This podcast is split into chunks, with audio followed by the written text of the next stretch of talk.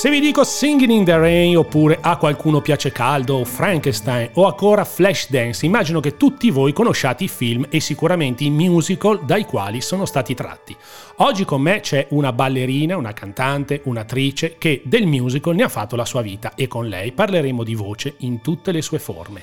Vi dico solamente che ha lavorato con i più grandi attori teatrali italiani, da Alessandro Gasma, Giampiero Ingrassia, Gianluca Guidi, Enzo Iacchetti, Gianmarco Tognazzi, Manuel Frattini, Giulio Ottonello, Gigi Proietti e con registi del calibro di Saverio Marconi della Compagnia dell'Arancia che probabilmente tutti voi conoscete perché se siete andati a teatro a vedere un musical sicuramente avrete visto anche lei. Non vi anticipo nulla, ma dopo la sigla sarà mia ospite la bravissima Altea Russo.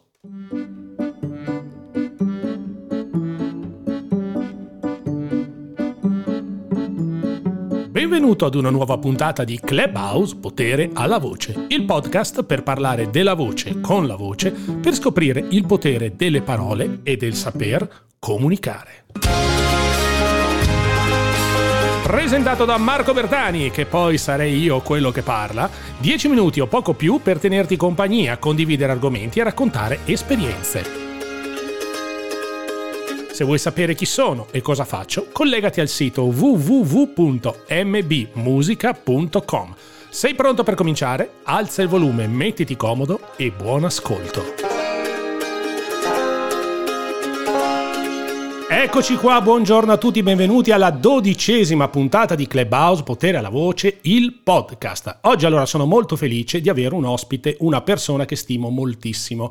Abbiamo chiacchierato un po' prima di registrare il podcast e ci siamo ritrovati, almeno io comunque ho ritrovato lei perché quando vai a teatro a vedere gli attori, a vedere i musical, io sono un grande appassionato di musical, visto che come sapete ho lavorato anche nei villaggi e lì ci cercava di fare i musical, ma quelli veri li ha sempre fatti la gente come l'ospite che ho oggi. Quindi oggi alzeremo sicuramente al massimo il livello perché la mia ospite è una persona che ha iniziato prima dalla danza classica per poi passare al canto, alla recitazione, insomma sa fare tantissime cose e ha partecipato a moltissimi musical che sono stati prodotti in Italia negli ultimi vent'anni, diventandone una delle massime esponenti del nostro paese paese. Sto parlando della bravissima Altea Russo. Buongiorno Altea! Ciao Marco, buongiorno. Ciao. Allora, come stai? Tutto bene? Bene, si resiste, si resiste, in attesa di tornare in scena. Assolutamente, di mettere le scarpine e di calcare le tavole di legno del palco, il fascino del palcoscenico. Ma... Incrociamo le dita. Ma sì, sicuramente. Tu sei a Milano, giusto? Sono a Milano okay. in questo momento. Napoletana, ma trapiantata a Milano. Allora, emigrante. Emigrante. allora, innanzitutto tu hai partecipato a veramente decine di spettacoli, cioè da Frankenstein a Singing in the Rain. Qu- quanti ne hai fatti? Hai mai contate quante repliche hai fatto? Caspita, no, mi cogli impreparata. Non li ho contati, però sono 21 anni ormai che faccio musical. E non c'è mai stato un anno in cui sono stata ferma, quindi sono tanti, sicuramente sono tanti. Quindi considerando che un musical sta in scena mediamente 5 mesi? 6 mesi? Sì, dipende. All'epoca quando ho iniziato io c'erano anche delle belle tournée quasi di un anno. Ah, e cavolo. con Frankenstein Junior siamo stati in giro tre anni, eh. Porca non miseria. poco. Eh, allora, sì, sì, vabbè, sì. allora adesso non prendiamo la calcolatrice, ma eh, le repliche sono state veramente tante, quindi hai girato tutta Tantissime. Italia, tutti i teatri d'Italia.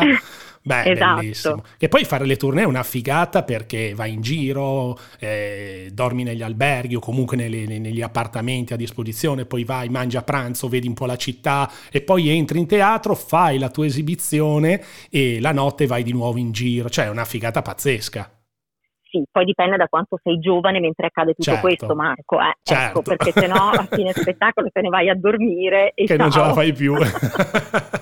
Però insomma hai la Esatto. possibilità di vedere tanti posti, tante... Sì, tante... questo è l'aspetto positivo, bellissimo, anche Eh, perché beh. in Italia abbiamo dei teatri straordinari, meravigliosi, che sono proprio dei gioielli Eh sì. e quindi è bellissimo poterli non soltanto vedere tutti, ma anche poi calcarne le scene. Insomma. Certo, certo. Ma ascolta, qual è lo spettacolo che ricordi con più piacere o un tour o anche una singola data che ti è rimasta particolarmente nel cuore? Allora, guarda, per un motivo o per un altro gli spettacoli ti rimangono sempre nel Certo. cuore, perché comunque ti, ti metti in gioco e fa parte proprio del tuo vissuto, entrano a far parte della tua vita. Ti potrei dire il primo spettacolo che ho fatto con Compagnia della- dell'Arancia, perché lì ho conosciuto mio marito. Ah, Quindi ecco, perché diciamo lui è che anche c'è attore. un legame sentimentale, esatto. Lui Certo. faceva il cattivo, io facevo la fidanzata di Gasman, poi ero anche nell'ensemble Ah, e, e ci siamo conosciuti lì nel 2000 a Tolentino. Però ti devo dire che uno dei cast con cui si è veramente creata un'alchimia particolare è stato il cast di Frankenstein Junior, certo. anche perché dopo tre anni di tournée in giro per l'Italia, a stretto contatto, siamo diventati proprio una famiglia itinerante. Eh beh, In immagino, aggiunta, non immagino. so se tu lo sai, ma io avevo veramente la famiglia vera al seguito perché mio figlio era piccolo.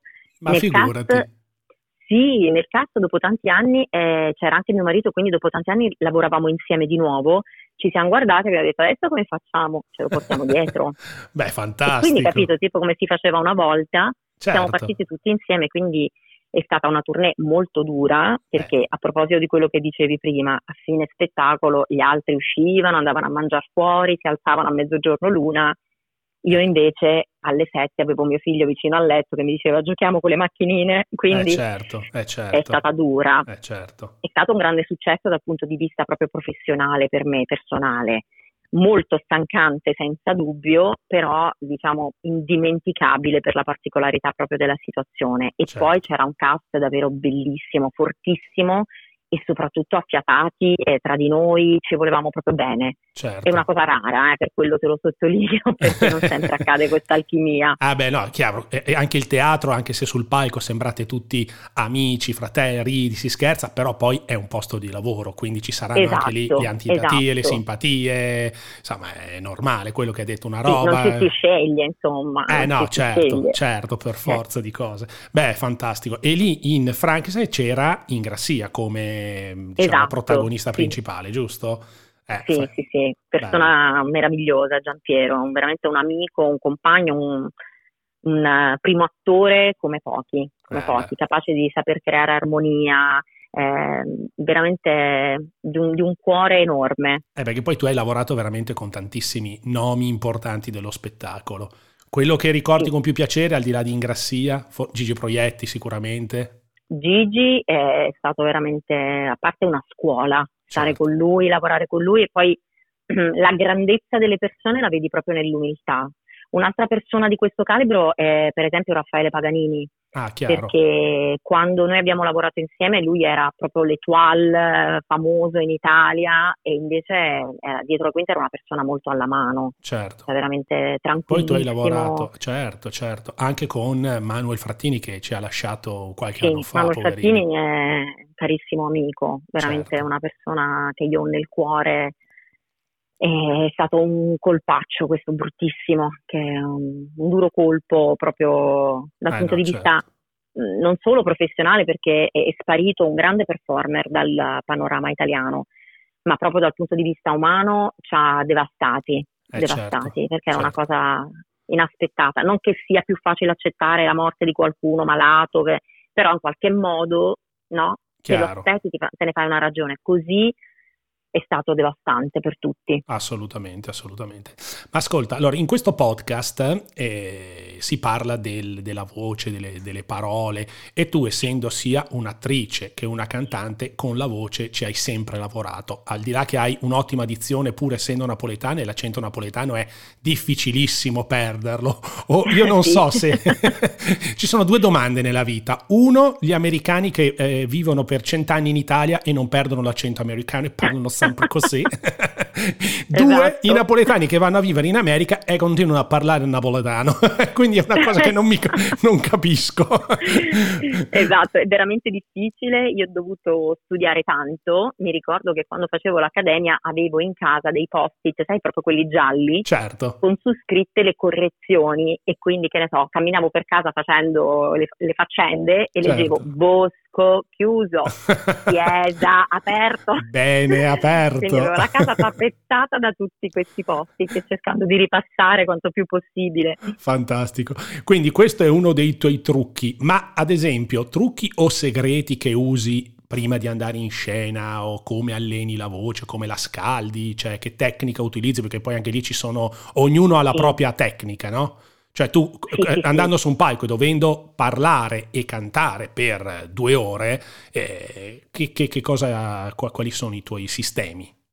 Allora, sicuramente c'è da fare una distinzione nello spettacolo proprio, lo stile dello spettacolo, quindi se è uno spettacolo eh, pop bisognerà utilizzare un determinato riscaldamento, se è uno spettacolo di genere classico come poteva essere Singing in the Rain per esempio, che è tutto in legit, come se fosse simile lirico diciamo per gli, i profani, certo. eh, bisogna fare un altro tipo di riscaldamento. Io mh, voglio farti una premessa perché magari poi le persone che non conoscono il nostro ambiente prendono tutto un po' eh, come se fosse un gioco. Invece l'attore, il performer deve tenere la voce allenata sempre, quindi anche quando non si lavora, proprio come un danzatore o un atleta, perché la voce è il nostro strumento, quindi certo. non ci possiamo permettere che si atrofizzi o che le corde, insomma, certo. si dimentichino la posizione corretta, giusta e sana. Chiaro. Quindi, per esempio, io nello specifico, anche quando non sto in scena, mi alleno con la mia vocal coach che si chiama eh, Tiziana Salvador, che è un guru, diciamo, per noi.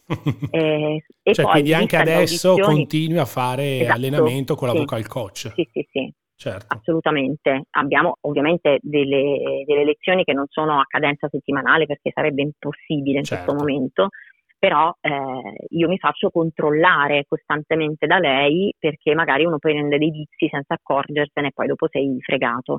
Chiaro. E poi in vista quando ci sono delle audizioni ovviamente si studia ancora di più o io in particolare mi sono ritrovata a volte a dover interpretare dei ruoli difficili dal punto di vista vocale, tipo delle persone anziane. Certo. E quindi è ovvio che non puoi lavorare con la tua timbrica Chiaro. normale, no?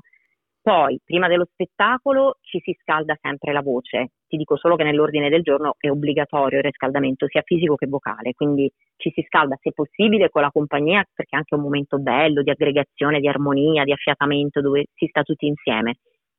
In alcuni momenti però, però ci può essere il bisogno di scaldarsi separatamente, perché magari, come ti dicevo prima, il tuo ruolo prevede che tu utilizzi una vocalità particolare e hai bisogno di fare degli esercizi specifici, come è successo a me, un esempio su tutti, per interpretare eh, l'insegnante di danza, quella anziana di Flash Dance. Ah sì, quella col bastone. esatto.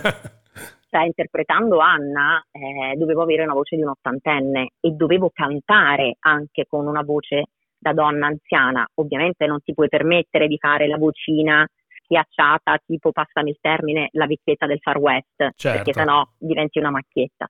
Quindi bisognava raggiungere un giusto, un giusto livello, esatto, e quindi io avevo proprio un riscaldamento particolare e lo facevo anche in un momento diverso da quello del cast, perché lo facevo poco prima di entrare nella mia scena, in modo tale che la voce fosse nella posizione giusta e per non farmi male sugli acuti, per esempio. Certo. Poi noi abbiamo tantissimi accorgimenti. Mm, io non uso fumare, per esempio, assolutamente no, ho bandito il fumo. Eh, si fa una sorta di defaticamento a fine spettacolo, proprio come per esempio il danzatore fa stretching quando certo, ha finito la replica. Certo, e quindi si allungano le corde, si dovrebbe stare zitti almeno mezz'ora alla fine della replica. Invece esci mai, dal però. teatro, c'è la gente, esatto. l'autografo e devi parlare con tutti. Sì, sì, sì. sì.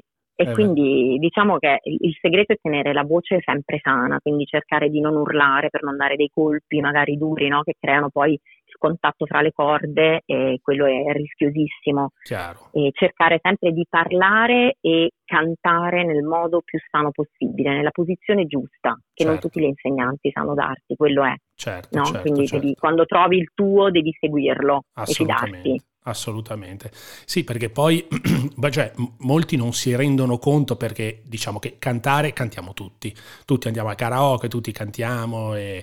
però fare uno spettacolo, cioè un conto è fare, che ne so, amici dove fai tre canzoni o comunque, eh, eh, che ne so, però un conto è fare un concerto o un conto è fare un musical dove non canti solamente ma devi recitare.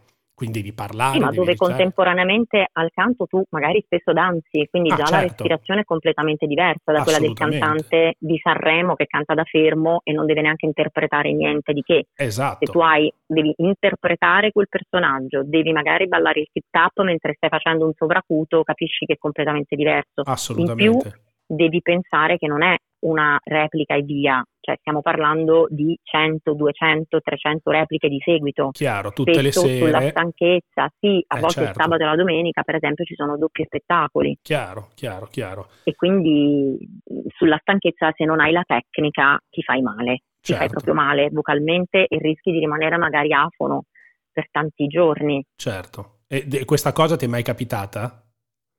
Mi è capitato di essere afona perché si era diffusa in compagnia di Frankenstein, proprio perché eravamo sempre insieme, la bronchite. Ah, E miseria. quindi eh, è stato un guaio perché eravamo tutti malatissimi, però proprio perché io avevo questa tecnica sono riuscita a cantarmi tutta la mia canzone, che non era facile, quella di Frau Blucher, eh, senza perdere colpi, insomma, Chiaro. appoggiandomi sulla mia esperienza e sulla tecnica. Pazzesco. Quindi è fondamentale studiare perché in questi casi la tecnica ti salva, Ah, altrimenti sei lì e sbociata e non esce neanche una nota. e rimani afona sul Hai palco. voglia di fare l'aerosol col cortisone, non hai voglia. niente. Veramente.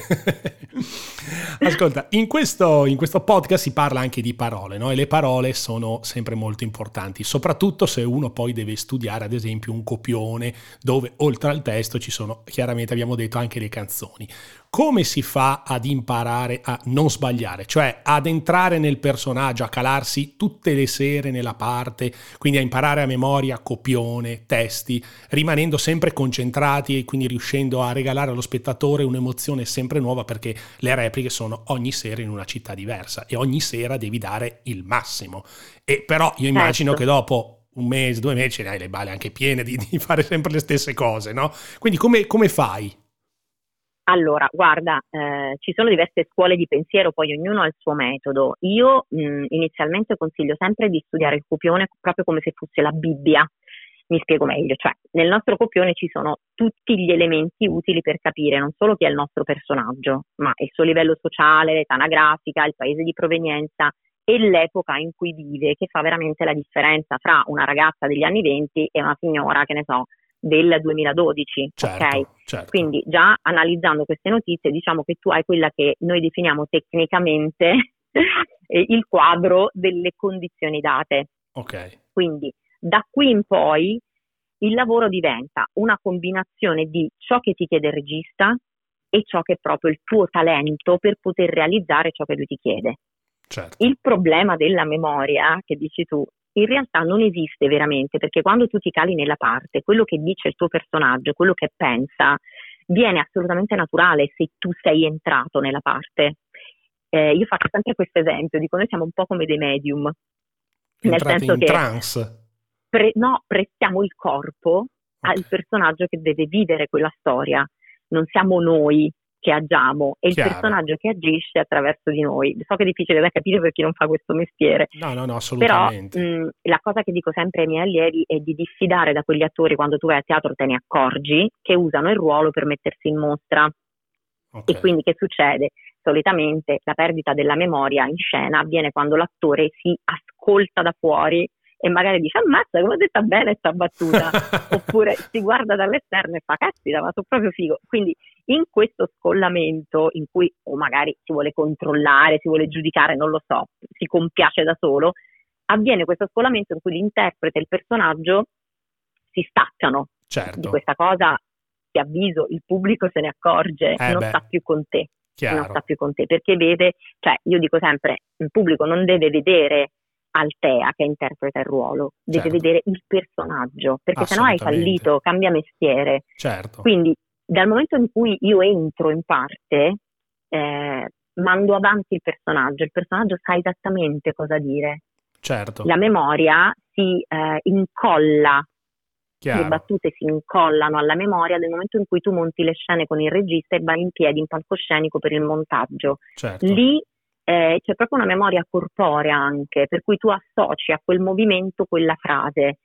Dal momento in cui tu ti scolli e in scena non sei all'interno del, luo- del ruolo bella, fissata, ti dimentichi le battute. chiaro, avviene questo. Chiaro. Ti è mai capitato di dimenticarti? Un collega che ti fa ridere. ti è mai capitato? Chi? Eh, sì, capita qualche volta sulla stanchezza, ah, eh, che magari, oppure perché in platea succede qualcosa, è capitato a volte che ci fossero le persone che litigassero in platea, quindi inevitabilmente Beh, certo. ti distrai, dici ok, cosa sta succedendo? Oppure ci sono dei problemi tecnici sul palcoscenico, non lo so, vedi una quinta che si muove, che sta cadendo, una porta che è rimasta aperta, può capitare. Certo. Però certo. Eh, il livello di concentrazione deve essere sempre altissimo. Poi in questi casi casi entra in gioco il mestiere, no? Beh, chiaro. Quindi chiaro. quando poi sei abituato tu... a tutto, eh non, insomma, diciamo, vai avanti, non ti scalpisce nulla. Certo, certo. Tu peraltro sei partita come ballerina di danza classica e poi sei approdata sì. al musical, giusto? Sì, Ah. Sì, sì, sì, esatto. Quindi allora, anche il... tip tap, beh, il tip certo, è, assolutamente. Il tip tap in questi ultimi anni è stato lo sbarramento di molte audizioni che se non sapevi fare quello, l'ultima Singing in the Rain, se non facevi il tip tap non passavi neanche alle prove successive, quindi eh, è stata un'intuizione la mia, nel senso che fino ai 18 anni io volevo fare la ballerina classica. Certo.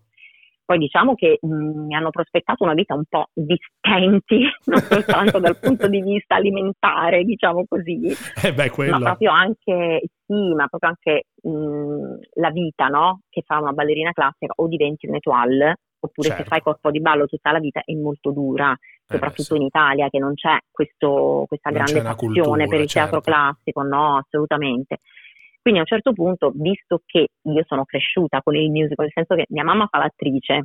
Ma dai. E quindi io sono, sì, sono figlia d'arte e eh, sono cresciuta con uh, Edoardo De Filippo, Scarpetta, De Sica. Certo, e, con tutti i più e quindi grandi. ero sempre, sì, ero sempre a teatro comunque. Io a cinque anni ero in platea al buio che guardavo le prove di Filomena Marturano, che mia mamma faceva gli spettacoli per cui ce l'ho sicuramente nel DNA. Poi lei era un'appassionata di musical e quindi mi faceva sentire questa Story, mi faceva guardare Sette spose per sette fratelli. Diciamo che è stato inevitabile, ero predestinata probabilmente.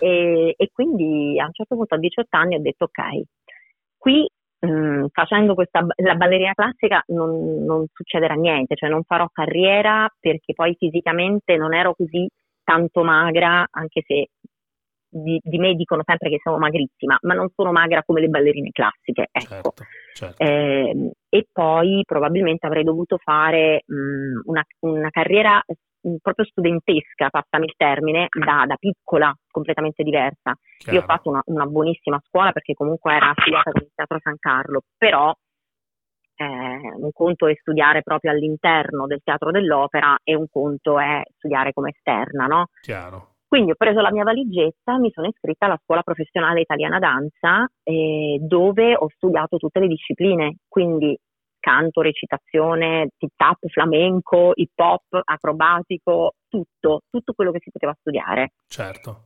E, e, e sono riuscita soltanto così, con la fatica, lo studio, il sudore, le lacrime, a realizzare quello che volevo. Certo, poi lì si sono aperte tutte le varie porte perché avendo diverse skills nel tuo nella tua, insomma, nella tua capaci- nelle tue capacità sei riuscita a fare tante altre cose. Sì, sì, Ma sì. ti sei mai domandata cosa avresti fatto nella vita se quella volta invece di scegliere la strada dello spettacolo avessi scelto un altro percorso? Cosa avresti voluto fare? Se non avessi fatto la performance allora, quando ero piccola volevo fare la missionaria in Brasile, ma lasciamo perdere. eh, e ti piaceva il no, caffè? c'è, stato, c'è, stato, un momento della vita, sai, quelle cose un po' nell'adolescenza, oddio, io voglio andare ad aiutare le persone e quindi andrò a fare la missionaria. Certo. Vabbè, eh, forse avrei fatto la scrittrice. Ah, okay. Sempre comunque qualcosa di artistico, perché da quando ero piccolina, proprio 7-8 anni, ho cominciato a scrivere, tenere dei diari eh, da, proprio da piccolina certo. e poi pian pianino questi diari sono diventati mh, 30, 40, 50, 60 perché non ho mai smesso di scrivere. Certo. Quindi probabilmente, non lo so, quando morirò mio figlio troverà le mie memorie in una cantina e diventeranno un best seller. Beh, so. potresti sempre scrivere memorie di una performer e pubblicarlo, esatto. eh? guarda che potrebbe essere un argomento, visto la tua grande esperienza e tutti i palchi, tutto quello che hai fatto, eh, perché no? Potrebbe avere un... Comunque confesso di avere un paio di romanzi nel cassetto ah, che stanno lì e non so se avrò mai il coraggio di, di tirarle fuori, stanno lì però. Eh. Guarda, io che, io che ne ho scritti ti posso dire che quando parti con uno poi la strada è tutta in discesa. Quindi, ecco, vedi? Eh, sì, sì, sì. Eh, Io adesso ho anche siglato non, un contratto. Non mi devi dire così, non mi devi dire. No, ho siglato anche un contratto con una casa editrice, ma è una figata perché cioè, quando ne hai scritto uno, chiaramente il primo è sempre un po' passami il termine, un po' una cazzata, no? Cioè, tu lo scrivi col uh-huh. massimo impegno, ma devi ancora capire veramente come si scrive e, e, quindi cerchi di trovare anche il tuo stile. Poi più il tempo passa e più leggi e più ti informi e pian pianino eh, le cose vengono fuori sicuramente migliori. Quindi ti dico, se hai questo sogno nel cassetto lì, fermo... apri il cassetto. Sì, ecco. apri assolutamente, perché oggi scrivono in tantissimi e insomma magari è un qualcosa che di te è innato e potrebbe svilupparsi, potrebbe sfociare in un successo. Che ne sai? Non, non si può mai dire nella vita, guarda. Va bene, va bene, lo prendo come un incoraggiamento. Assolutamente. Ascolta, non, non, affrontiamo il tema della chiusura dei teatri perché della cultura, che è comunque un tema complesso e doloroso perché qua è da più di un anno che siamo fermi, siete fermi voi come performer, quindi insomma eh, immagino sia molto complicato. Però oggi ci sono sempre tantissimi giovani che vogliono fare eh, gli attori, i cantanti, i ballerini. Oggi chi volesse intraprendere la tua carriera, cosa, che consiglio daresti? Che consiglio ti potresti sentire di dare a un giovane? Allora, guarda, il primo consiglio è quello di studiare, ma non studiare a caso, nel senso scegliere con consapevolezza gli insegnanti, cioè bisogna proprio scegliere le persone giuste non abboccare, diciamo così, agli specchietti per le allodole, al primo uscito da amici, senza nulla togliere alla loro professionalità, certo. però per fare gli insegnanti ci vuole una professionalità diversa, una preparazione diversa e forse anche una sorta di vocazione. Eh? Ah sì. E, e quindi mh, mm, mi, mi sento di dire di affidarsi a persone che non solo conoscono questo mestiere, ma lo fanno, quindi certo. non quello che insegna e basta, ma lo sanno, sanno che cosa significa farlo. Chiaro. Insegnanti comunque che siano qualificati con un curriculum che possa testimoniare anche chi sono e il certo, loro valore, certo. Eh, perché sennò siamo bravi tutti. E, Vabbè, e secondo tendenzialmente me... uno inizia iscrivendosi alla scuola vicino casa, no?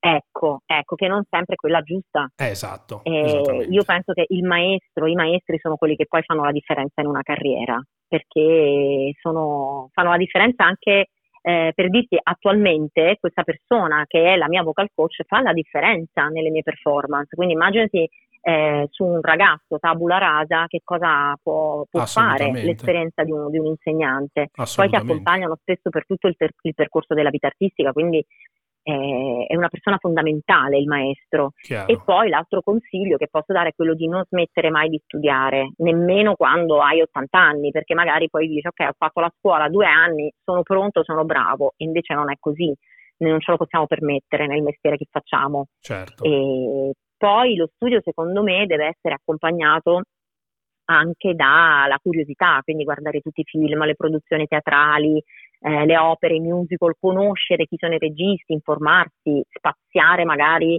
dal cinema al teatro, alla prosa, perché chi vuole fare questo mestiere lo deve conoscere, conoscere anche gli autori, conoscere i registi, certo. i professionisti del passato, no? imparare anche dagli attori che ci sono stati prima di noi, che hanno lasciato un segno nella nostra storia, perché spesso i ragazzi che eh, che incontro, eh, voglio fare nulla. il musical. Quale musical hai visto ultimamente? Boh, non sanno neanche di che cosa parlano. Ma, mamma mia, ho visto. E devi guardare Ginger Roger eh. e Fred Astaire, devi guardare. e quindi, insomma, e poi un'altra cosa, secondo me, fondamentale è diventare persone di valore. Mi spiego, nel senso lavorare su se stessi, anche spiritualmente, certo. perché questo è un mestiere difficile che è anche magico in qualche modo, no? E noi siamo il materiale da cui attingiamo per poter interpretare i personaggi, quindi eh, più siamo persone risolte, consapevoli, più questo percorso diventa semplice. certo. nell'affrontare dei ruoli, ma anche nel convivere in compagnia con persone completamente diverse da noi, eh, spesso che arrivano da, dall'estero magari, no? da altre culture, eh, da altri settori, da altri ambienti. Quindi insomma crescere come persone e come artisti. Certo. Con gli insegnanti giusti. Ecco. Eh, mi sembrano dei consigli veramente ottimi da una veterana come te, quindi se i giovani ascolteranno questo podcast, sicuramente se ti ascolteranno potranno, potranno fare un, un minimo della carriera che hai fatto tu. Ascolta, quando hai iniziato a lavorare in teatro, sicuramente i social erano proprio agli inizi o comunque non erano ancora sviluppati come oggi, no? Dove chiunque di noi non può fare a meno di utilizzare determinate applicazioni. Prova a immaginare la tua vita o il tuo percorso professionale se i social fossero esistiti come, così come lo sono oggi, no? Cosa secondo te avrebbe potuto essere diverso in meglio o in peggio? Oddio, mi viene da ridere, forse saremmo stati tutti delle star influencer a questo punto. Eh, sicuramente che, vabbè, sì, sicuramente quando, sì. Quando è esploso il musical qui in Italia, a stento c'erano i cellulari, erano usciti da pochissimo, quindi certo. noi perfetti sconosciuti, che comunque non eravamo nessuno, eravamo semplicemente dei ballerini dell'ensemble, comunque quando uscivamo di, da teatro trovavamo eh, fuori all'ingresso artisti le persone che chiedevano gli autografi, perché noi in qualche modo eravamo quelli che c'erano riusciti. È chiaro, capito? Quindi, è chiaro ed eravamo addirittura inseguiti dai fan. Io mi ricordo che c'erano delle persone che inseguivano me e mio marito per vedere se c'era storia tra l'attore e la ballerina, cose assurde. Questa Pazzesco. cosa qui continua ad accadere ancora oggi in maniera minore, nel senso che adesso sono un pochino più equilibrati, diciamo così, ed è un aspetto del mio lavoro che amo molto, cioè il contatto con la gente. Certo. Eh, pensa che all'uscita artisti tutt'oggi c'è sempre un capannello di persone o un delirio di persone in base allo spettacolo o alla giornata certo. eh, che ti aspettano un po' per fare la foto, chiedere l'autografo, ti fanno i complimenti, ma molti di questi qui negli anni sono diventati proprio veramente dei fan sfegatati, cioè addirittura ti portano il regalo al compleanno, ti fanno la torta perché sanno che tu hai doppio spettacolo e hai fame, Beh, che ne bello, so. Cavolo. E quindi, sì, eh, i regali di Natale, insomma, se adesso questi qui, mm, diciamo, eh, ci seguono con così tanto affetto, se ci fossero stati social all'epoca forse sarebbe stato tutto molto più amplificato, immagino, no? Eh, indubbiamente quindi, sì, indubbiamente. E avresti avuto una marea traduce... di follower sì, per quello ti dico, io per esempio a fine replica, faccio un esempio su tutti, eh, questa cosa dei social, quando io finisco uno spettacolo, alla fine della le- replica, quando accendo il telefono, trovo centinaia di richieste d'amicizia, perché probabilmente il pubblico in sala nell'intervallo va a vedere, ma aspetta, ma questa chi è? Aggiunge agli amici, per certo. dirti. e quindi Immagino che se questa cosa fosse partita vent'anni fa, quando ho iniziato io, probabilmente adesso non lo so, magari saremmo tutti, tutti star. Sì, sicuramente. Centinaia di follower. Sicuramente, oh, boh, sicuramente. Non lo so, guarda, non riesco proprio a immaginarmelo. Perché Vabbè, comunque. Tanto, tanto, quando a settembre, ottobre, insomma, quando ritornerai in tournée, quando si potrà, ma io immagino che a settembre, ottobre i teatri ripartiranno perché non è che possiamo star fermi tutta la vita qua vedremo i risultati e vedremo i tuoi follower che aumenteranno sicuramente perché la gente verrà dietro e dirà ah, io voglio seguirti al russo. Eh, seguia, seguiamola seguiamola. Quindi sarà sicuramente sì, sì, così. Sì. però diciamo che io non cerco tantissimo questa cosa dei social non abuso no, del, certo, di questi canali. Certo. eh, anche perché è il motivo per cui ho scelto il teatro e non la televisione, perché proprio amo la magia che si crea dal vivo con le persone. Quindi... Beh, è chiaro, Beh, il teatro è tutto sì. un fascino completamente. Poi in teatro esatto. o, o, lo sai o lo sai fare o non, cioè, non ci sono storie, insomma. Non c'è scampo, no, non c'è scampo. buona la prima, esatto, dice, no? esatto, se non sei concentrato, se non hai pre- preparazione... Sì puoi fare molto molto poco, insomma. Bello, bellissimo. Allora, io adesso faccio partire una canzoncina che probabilmente conoscerai. Così ci chiudiamo.